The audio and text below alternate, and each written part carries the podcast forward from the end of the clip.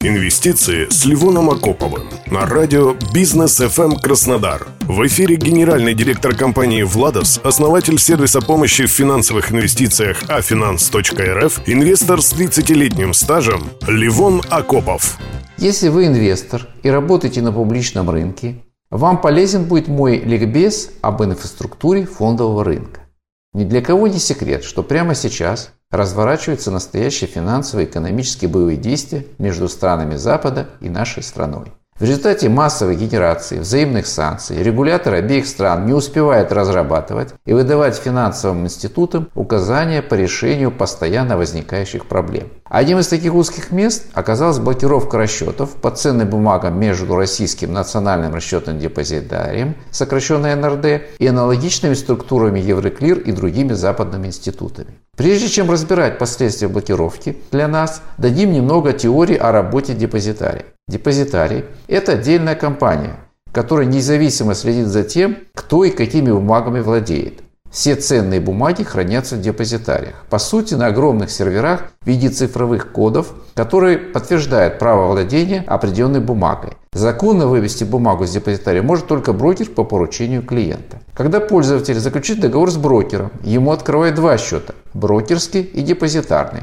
На брокерском счете хранятся деньги, на депозитарном – приобретенные ценные бумаги. Точнее, записи о наименовании количества ценных бумаг в портфеле. Схема работы депозитария напоминает безналичный банковский счет, где вы совершаете операции пополнения, снятия средств, покупки и перевода. В реальности же никто отдельно не хранит ваши деньги на счете, меняются только цифры, отражающие текущий остаток. Какие основные функции депозитария? Учет и хранение ценных бумаг, выплаты дивидендов или купонного дохода, операции по сплиту, участие в голосовании акционеров и другое. Расчетный депозитарий – участник фондового рынка, который ведет расчеты по сделкам и учитывает права инвесторов на ценные бумаги. При этом часто встречается ситуация, когда брокер и депозитарий – одна и та же организация. Есть специализированные депозитарии, которые ведут имущество ПИФов, акционерных акционных фондов, негосударственных пенсионных фондов и так далее. Есть центральный депозитарий. Это центральный узел обработки информации по операциям с ценными бумагами.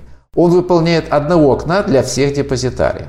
В России центральный депозитарий – это национальный расчетный депозитарий, о котором я уже говорил. Этот депозитарий в рамках своей базы открывает счета другим депозитариям. Последнюю, в свою очередь, заводит счета для конечных инвесторов. Они еще называются депонентами. НРД ведет учет бумаг только на уровне аккредитованных участников рынка. Он не разделяет, сколько акций лежит Петрову, Иванову и Сидору, а учитывает только общество, количество бумаг, купленных через брокера. Например, Иванов купил через 100 бумаг акций Сбербанка через брокера открытия. Петров купил 500 бумаг а, Сбербанка, а Сидоров 800 через того же брокера открытия. В результате в реестре национального депозитария будет стоять отметка, что 1400 акций закреплено за брокером открытия. А на уровне брокера в его собственном депозитарии происходит разбивка на клиента. Вышеуказанная структура за некоторым нюансом применяется практически во всем мире. То есть, если отбросить все подробности, информация по ценным бумагам консолидируется в единой структуре. В случае банкротства брокера ваши бумаги не пропадут.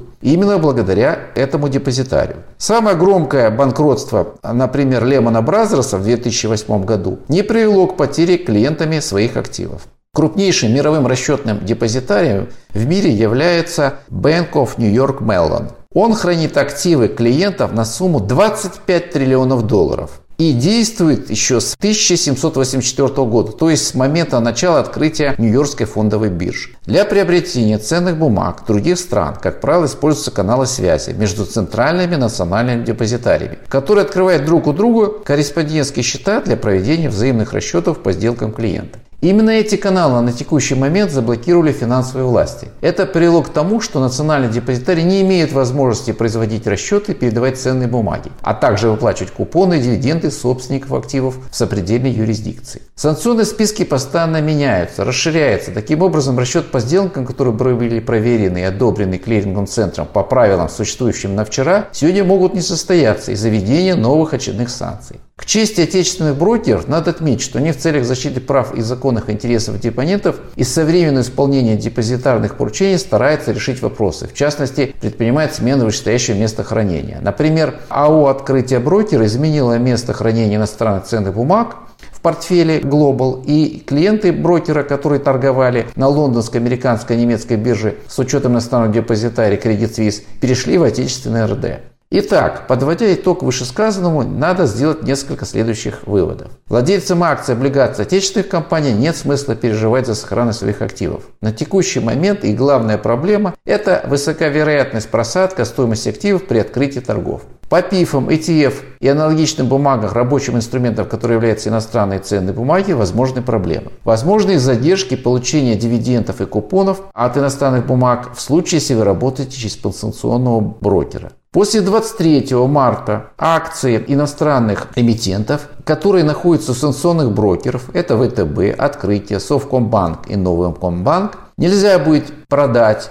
и их невозможно будет перевести. Поэтому надо об этом заблаговременно побеспокоиться и э, сделать или же перевод акций к другому брокеру, или вести самостоятельную тяжбу с управлением по контролю за иностранными активами Минфина США. Ну и классический вывод. Из любой кризисной ситуации эмоции, необдуманные резкие движения практически всегда приводят к убыткам. Диверсифицированные по странам, валютам и отраслям портфели позволят сглаживать негативные последствия от очередного кризиса. Мира вам и вашим близким. Инвестиции с Ливоном Акоповым.